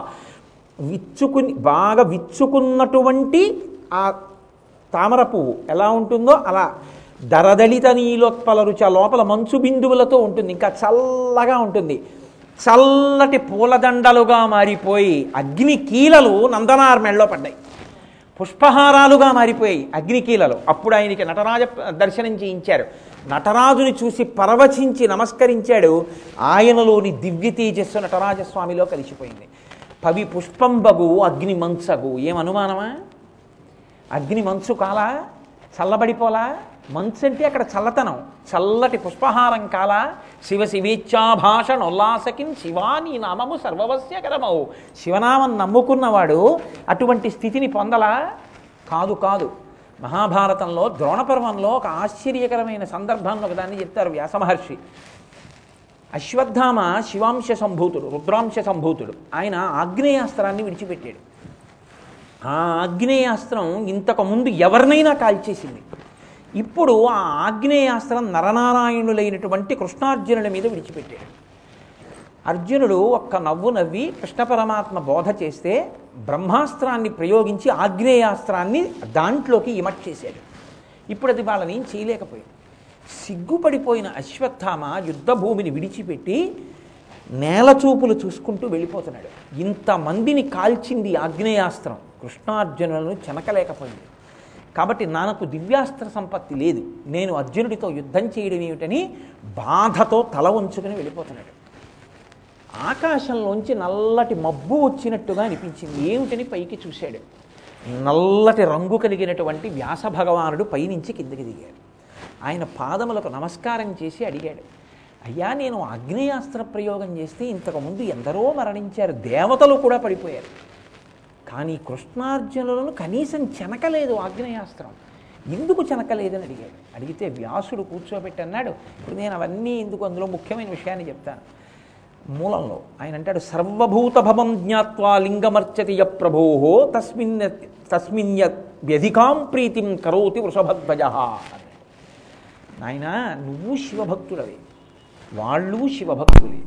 కానీ నీవు వేసిన ఆగ్నేయాస్త్రం కృష్ణార్జునుల్ని చెనకలేదు. ఎందుకు చెనకలేదో తెలుసా? సాకార రూపాన్ని ఉపాసన చేసేవాడి కన్నా శివస్వరూపాన్ని ఉపాసన చేసేవాడు ఇంకో మెట్టు పైన ఉంటాడు శివస్వరూపంలో శివుడి యొక్క సాకారాన్ని ఉపాసన చేసిన వాడి కన్నా లింగోపాసన చేసిన వాడు పతాక స్థాయిలో నిలబడతాడు. వాళ్ళిద్దరూ లింగోపాసన చేసిన వాళ్ళు వాళ్ళిద్దరూ శివలింగాన్ని అర్చిస్తారు ప్రతిరోజు. ప్రతిరోజు శివలింగానికి అభిషేకం చేస్తారు వాళ్ళిద్దరూ. నీవో పృథివితో ప్రతిరోజు శివస్వరూపాన్ని ఏర్పాటు చేస్తావు. శివుడి బొమ్మ పెట్టుకుని పూజ చేస్తావు. నీవు శివసాకార రూప పూజ వాళ్ళు శివలింగ పూజ. నీకన్నా ఒక మెట్టు పైన ఉంది వాళ్ళ ఉపాసన బలం. ఉపాసన బలం ఒక మెట్టు పైన ఉన్నవాడిని ఉపాసన బలంలో ఒక మెట్టు కింద ఉన్నవాడు చెనకలేడు. కాబట్టి నీ అస్త్రాలు వాళ్ళని చెనకవు. అది అస్త్రమైన వాళ్ళ ఉపాసన బలం జీర్ణించేస్తుంది. వాళ్ళ బుద్ధికి ఇంకొక అస్త్రాన్ని ప్రచోదనం చేస్తుంది. కాబట్టి లింగోపాసకుడైనటువంటి వారి జోలికి నువ్వు వెళ్ళలేవు. కాబట్టి నువ్వు వాళ్ళ జోలికి వెళ్ళవద్దు అని ఆనాడు వ్యాస భగవానుడు ద్రోణపర్వంలో చెప్తాడు. కావాలంటే మీరు ఇంటికి వెళ్ళి చూడండి కోటేశ్వరారు అబద్ధాలు చెప్పారనుకుంటే. కాబట్టి ధూర్జటి రామ రామాయణ భారత భాగవతాలు వేదాలు ఔపాసన పట్టిన మహానుభావుడు. కాబట్టే ఆయన అంత ధృతితో అంటున్నాడు. పరమశివుడు మహానుభావుడు అండి ఆయనకి కావలసింది భక్తి ఉపాసన. అది చేసిన వాడిని ఆయన అలా అనుగ్రహిస్తాడు. ఇప్పటికీ మీరు కాంచీపురం వెడితే కైలాసనాథర్ దేవాలయం ఒక దేవాలయం ఉంది. ఇసుకతోటి రాళ్ళతోటి కట్టారు ఆ దేవాలయం. అత్యద్భుతమైన దేవాలయం. అక్కడ పదహారు పట్టల శివలింగం ఉంటుంది లోపల. అంతరాలయంలో ఒక గుహ లాంటి దాంట్లోంచి దూరి వస్తారు. అలా కానీ వెళ్ళి వస్తే ఇంకా అమ్మ కడుపులోకి వెళ్ళరు అని. అదే ఆఖరి జన్మ అది. అంత గొప్ప క్షేత్రం అది. ఆ క్షేత్రం చాలా ఆశ్చర్యకరమైన స్థితిలో వచ్చింది. అక్కడ తొండమండలాన్నంతటినీ కూడా పని పరిపాలన చేస్తుండే ఉం- పరిపాలన చేస్తూ ఉండేవాడు ఒక ఆయన. కాడవర్కోన్నని ఆ రాజుగారి పేరు. ఆ రాజుగారు ఒకప్పుడు ఒక గొప్ప శివాలయాన్ని నిర్మించాడు అదే కైలాసనాథ దేవాలయం. దానికి కుంభాభిషేకానికి ముహూర్తం పెట్టుకుని ఆలయంలో కూర్చుని పురమాయిస్తున్నాడు. అన్నీ పురమాయించాడు రాత్రి వెళ్ళి పడుకున్నాడు పరమశివుడు కల్లోకి వచ్చాడు అందరినీ పిలిచావా? కుంభాభిషేకానికి అన్నాడు. పిలిచానన్నాడు. నాకు రావడం కుదరదేమనుకోకన్నాడు అదేమిటన్నాడు ఆయన. అంటే ఇదే సమయానికి తిరుగిండ్లపూర్ని ఇక్కడికి దగ్గరలోనే నీ రాజ్యంలోనే ఒక ఊరుంది. అందులో పూసలార్ అని ఒక బ్రాహ్మణుడు ఉన్నాడు. ఆయన కూడా గుడి కట్టాడు. ఆయన కుంభాభిషేక ముహూర్తం పెట్టాడు. చాలా భక్తి తత్వరుడు నేను అక్కడికి వెళ్ళాలి కుంభాభిషేకానికి. అందుకని ఇక్కడికి రావడం కుదరదు ముహూర్తం మార్చుకోని ఆయనకి తెలివి వచ్చింది. ఆశ్చర్యపోయి నా రాజ్యంలో ఇంకొకరు కూడా శివాలయం కట్టారా? కుంభాభిషేకమా? నాకు తెలియకుండా. అని ఆయన ఆ తిరుగిండ్ల ఊరు వెళ్ళాడు రాజు మారువేషంలో. వెళ్ళి ఆ గ్రామంలో ఉన్న వాళ్ళని అడిగాడు ఇక్కడ ఎవరో బ్రాహ్మణుడు ఇల్లు పెద్ద శివాలయం కట్టాట ఎవరు పూసలారన్న బ్రాహ్మణుడే. అంటే వాళ్ళు అన్నారు అతనికి మతి చెడిపోయింది. అతను ఎప్పుడు భ్రాంతిలో ఉంటాడు ఏదో మాట్లాడుతూ ఉంటాడు. అదిగో అదే ఇల్లు. అరుగు మీద కూర్చుని ఏదో చేస్తూ ఉంటాడు ఇప్పుడు. వెళ్ళి మాట్లాడండి అన్నారు. శివాలయం కట్టడం లేదు ఏమీ లేదు. అలా అనేవాడు ఒకప్పుడు. శివాలయం ఏం కడతాడైనా అన్నారు. ఈ రాజు నమ్మలేదు. పూసలార్ దగ్గరికి వెళ్ళి అడిగాడు. ఆయన ధ్యానంలో ఉన్నాడు. ధ్యానంలోంచి బయటికి వచ్చాక అడిగాడు మీ శివాలయం అయిపోయిందా? అని. ఎల్లుండే కుంభాభిషేకం అన్నాడు ఏది శివాలయం? అన్నాడు. నీకు కనపడదులే అన్నాడు అదేమన్నాడు అంటే శివుడు నాతో ఎవరికీ కనపడని గుడి కట్టించాడన్నాడు అది ఎలా కట్టారు మీరు అన్నాడు నేను శివాలయం కడదామని ఈ గ్రామంలో ప్రతి ఇంటికి వెళ్ళి ద్రవ్యం అడిగాను. నీ మొహం నువ్వేం కడతామని ఎవరు ఇవ్వలేదు. నాకు బాధ కలిగి నేను ప్రతిరోజు గుడి అరుగు మీద కూర్చుని ధ్యానం చేశాను. ఈ దేశంలో ఎక్కడెక్కడ గొప్ప గొప్ప శిల్పులు ఉన్నారో వాళ్ళందరినీ మానస మనసా ఆహ్వానం చేశాను.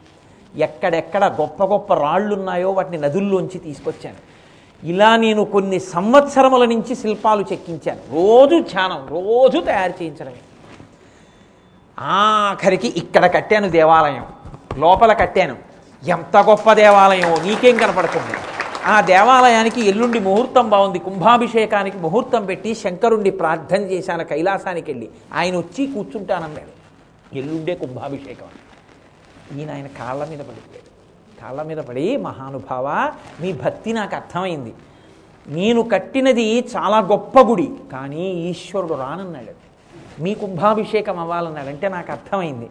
మీరు లోపల ఎటువంటి గుడిని కోరారో అటువంటి గుడిని కట్టించి మీతో కుంభాభిషేకం చేయించాక నేను కట్టిన గుడికి కుంభాభిషేకం చేస్తానన్నాడు.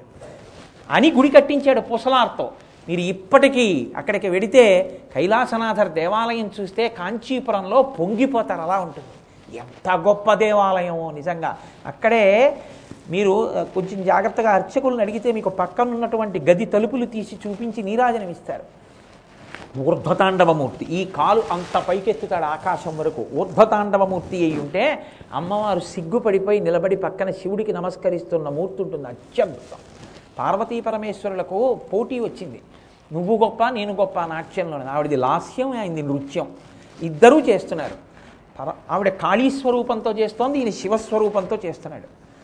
ఎంతసేపు చేసినా ఈయన ఏ భంగిమ పెడితే ఆవిడ ఆ భంగిమ పెట్టింది. శివుడికి ఆగ్రహం వచ్చింది. ఆఖరికి ఈమె నటరాణి అవుతుందా ఏమి? అని అక్కడ ఉన్నటువంటి కుంకుమ పాత్రలోకి బొటనవేలు ముంచి ఒక్కసారి కాలు పైకెత్తి పార్వతీదేవి లలాటమనందు బొట్టు పెట్టి కాలు ఆకాశం మీదకి తిప్పి నిలబడ్డాడు. వామనమూర్తి ఆనాడు పాదం ఎత్తినట్టు. నిలబడితే పార్వతీదేవి చూసింది కాళికాస్వరూపంతో ఎంత గొప్ప నాట్యం చెయ్యగలిగినా పురుషుడిలా కాలు అలా ఆకాశం మీదకి పైకెత్తి స్త్రీ నిలబడలేదు నిలబడకూడదు కూడా. కాబట్టి సిగ్గుపడిపోయి ఆవిడ నమస్కారం చేస్తూ నిలబడితే ఆయన నటరాజుగా పట్టాభిషేకం పొందాడు చిదంబరంలో. అది పక్క గదిలో ఉంటుంది వేరే. మీరు అడిగితే తీసుకెళ్ళి నీరాజనం ఇచ్చి చూపిస్తారు అర్చకులు కాంచీపురంలో. అద్భుతం ఆ క్షేత్రం నిజంగా. కాళికాదేవి ఆయనతో పోటీ పడ్డప్పుడు కోపంతో నాట్యం చేస్తూ ఒకలా ఉంటాడు గడ్డం వరకు నీరాజనం ఇస్తే. రుద్రమూర్తిగా ఉంటాడు ఆ నాట్యంలో. ఇక్కడ వరకే మీరు నీరాజనం చూస్తే కోపంగా ఉంటుంది మీకే భయం వేస్తుంది. ఆయన నాట్యంలో గెలిచిన ఊర్ధతాండవమూర్తిగా మోకాలు కనపడేటట్టు నీరాజనం పైకెత్తితే నటరాజుగా తాను గెలిచినప్పుడు పరమానందంతో నవ్వుతూ ఉంటుంది అదే ముఖం. రెండు చోట్లకి నీరాజనం కదిపితే రెండు రకాలుగా కనపడుతుంది శివస్వరూపం. అంత గొప్ప మూర్తి కాంచీపురంలో ఉంది ఆయన కట్టినటువంటి గుడి. అంతటి ప్రసన్నుడు. కాబట్టి అగ్ని మంచగు అగ్ని ఎందుకు మంచవదండి అయిపోతుంది అంతే. శివానుగ్రహం ఉంటే ఎవడు శివుణ్ణి నమ్మాడో ఎవడు శివనామాన్ని నమ్మాడో వాడికి అటువంటి అనుగ్రహం కలుగుతుంది. కాబట్టి ద్రోణపర్వంలో ఉపాసన బలమున్నటువంటి నరనారాయణులైన కృష్ణార్జునుల మీద ఆగ్నేయాస్త్రం పనిచెయ్యదు అని వ్యాస భగవానుడు నిర్ధారించి చెప్పాడు. ఇంతటి ఉపాసన బలం ఉన్నవాడు కాబట్టే అర్జునుడు శివానుగ్రహం చిట్ట చివరికి పాండవ వంశమే నశించిపోతుంటే వంశాన్ని నిలబెట్టింది. ఉత్తరాగర్భంలో ఉన్నటువంటి శిశువు తప్ప పాండవులకు పుట్టినటువంటి పిల్లలందరినీ అదే అశ్వత్థామ చంపేశాడు. కురుక్షేత్రం అయిపోయింది రాజ్యం వచ్చింది. కానీ పరిపాలించడానికి వంశాంకురాలు లేవు. మిగిలిపోయినటువంటి వాడు ఎవరైనా ఉంటే ఒక్క అర్జునుడి కోడలైనటువంటి ఉత్తర యొక్క గర్భంలో మిగిలిపోయినటువంటి పరీక్షిత్ పిండ రూపంలో ఉన్నాడు. అభిమన్యుడు మరణించాడు. కాబట్టి ఇప్పుడు ఆ ఒక్క శిశువే పాండవ వంశానికి అంకురం. అతను కూడా ఏమైనా అయిందా? ఇంకా పాండవులకు వంశం లేదు. అటువంటప్పుడు ఆ పిండం బయటికి రాకూడదని బ్రహ్మశిరోనామకాస్త్రాన్ని ప్రయోగించాడు అశ్వత్థామ. అది కడుపులోకి వెళ్ళిపోయింది. కడుపులోకి వెళ్ళిపోయి అగ్నిహోత్రాన్ని వెదజల్లుతోంది. ఆ వేడికి పిండం ఉడికిపోతోంది. చిత్రం ఏమిటంటే ఉత్తర రథం ఎక్కుతున్నటువంటి కృష్ణుడి దగ్గరికి వెళ్ళి పాదం పట్టుకుంది. ఇది భక్తి అన్న మాటకు అర్థం. మీరు గట్టిగా పట్టుకోవాల్సి ఉంటుంది. మీరు ఎవరి కాళ్ళ మీద పడండి ఈశ్వరుడు ఆ రూపంలో అనుగ్రహిస్తున్నాడని నమ్మాలి. తప్ప ఇంకొక కృతజ్ఞత పెంచుకుని ఈశ్వరుణ్ణి విస్మరించకూడదు. ఇప్పుడు ఒక కాలు రథం మీద పెట్టాడు చేత్తో ఇలా దండి పట్టుకున్నాడు రెండవ కాలు పైకెత్తబోతున్నాడు కృష్ణుడు. ఉత్తర పరిగెత్తుకెళ్ళి ఆ కాలు పట్టుకుంది. పట్టుకునంది చెల్లెలి కోడాల. బంధుత్వం చెప్పింది ఇది మీకు ఈశ్వరుడితో ఉండవలసిన అనుబంధం. నోటితో చెప్పేస్తాం మనం పితేవ పుత్రస్య సఖేవ సకుహు అనే భగవద్గీతలో అర్జునుడు చెప్పుకుంటాడు. అలా త్వమేవ మాతా చ పితా త్వమేవా త్వమేవ బంధుస్య సఖా త్వమేవా త్వమేవ విద్యా చ ద్రవిణం త్వమేవా త్వమేవ సర్వం మమ దేవ దేవ. హృదయంలోంచి రావాలి మాట. నువ్వే తల్లి నువ్వే తండ్రి. అమ్మా అయ్యయటంచు ఎవ్వరిని నేనన్నన్ శివా నిన్నేను సుమి నీమది తల్లిదండ్రులటంచు చూడగా బోకు. నాకిమ్మె ఈ తల్లియు తండ్రియున్ గురుడు నీవే కాక సంసారపుం చీకటి కప్పకొండ కనుమా శ్రీకాళహస్తీశ్వర అంటాడు దూర్జటి కాళహస్తీశ్వర శతకంలోనే ఒక చోట నేను అమ్మా అని ఎవరినన్నా పార్వతీదేవిని. అయ్యా అని ఎవరినన్నా నిన్నే. నువ్వు వాళ్ళని పిలిచావు నువ్వు అనద్దు. నేను నిన్నే అంటున్నాను. ఇది భక్తి అంటే. కాబట్టి ఆవిడ వెళ్ళి కృష్ణుడి పాదం పట్టుకుంది. చెల్లెలి కోడల బంధుత్వం చెప్పింది. నీ చెల్లెలి సుభద్ర. సుభద్ర కోడలనయ్యా నేను. నీ మేనల్లుడు శత్రువుల చేత హతుడయ్యను. నువ్వు మేనమామవి. మేనమామల ముద్దు మేలైన ముద్దు తాతలకము తా ముద్దు తాను అబ్బాయి. అటువంటి మేనమామవి నువ్వు ఉండగా మేనల్లుడు చచ్చిపోయాడు అభిమన్యుడు. సంపుల్లారవిందలోచన దెప్పి పొడిచింది తామర పువ్వుల్లా ఇంతంత కళ్ళు పెట్టుకున్నావు నీకు తెలియదా ఎక్కడేం జరుగుతుందో? అంతర్బహిష్యతత్సర్వం వ్యాప్య నారాయణ స్థిత. ఎక్కడేం జరుగుతోందో తెలుసు? నా కడుపులోకి బ్రహ్మాస్త్రం వెళ్ళిందయా? పిండాన్ని చనకుతోంది. సంపులారవిందలోచన భల్లాగ్ని నడించి శిశువు బతికింపగదే. ఆ బ్రహ్మాస్త్రాన్ని ఉపసంహారం చేయించి నాలో ఉన్నటువంటి శిశువుని రక్షించవా? అంది. అంతే. ఇక్కడ ఉన్న కృష్ణుడు ఇక్కడే ఉన్నాడు. ఏమి పద్యరచన చేశారండి పోతన గారు సకల ప్రాణి హృదంతరాళముల భస్వజ్యోతి అయ్యుండు సూక్ష్మ కలుండచ్యుతుడ ఎడ అయ్యడం విరటజాగర్భంబున చక్రహస్తకుడై వైష్ణవమాయ కప్పి కురు సంతానార్థియై అర్థమై ప్రకట స్ఫూర్తి ననంచ ద్రోణ తనయ బ్రహ్మాస్త్రమున్ నీలతోన్ అన్నారండి సకల ప్రాణి హృదంతరాళముల భస్వజ్యోతి అయ్యుండు సూక్ష్మకళ్ళుండు ఎడన్ ప్రతి హృదయంలోనూ కూడా నీవార సూకవత్తన్వి పీతాభాస్వత్యనూపమ అన్నట్టుగా ప్రకాశించేటటువంటి ప్రకాశ స్వరూపమైనటువంటి శ్రీ మహావిష్ణువు కృష్ణ భగవానుడు ఒక్కసారి ఇక్కడ ఉన్నవాడు ఇక్కడే ఉన్నాడు ఉత్తరాగర్భంలోకి వెళ్ళిపోయాడు.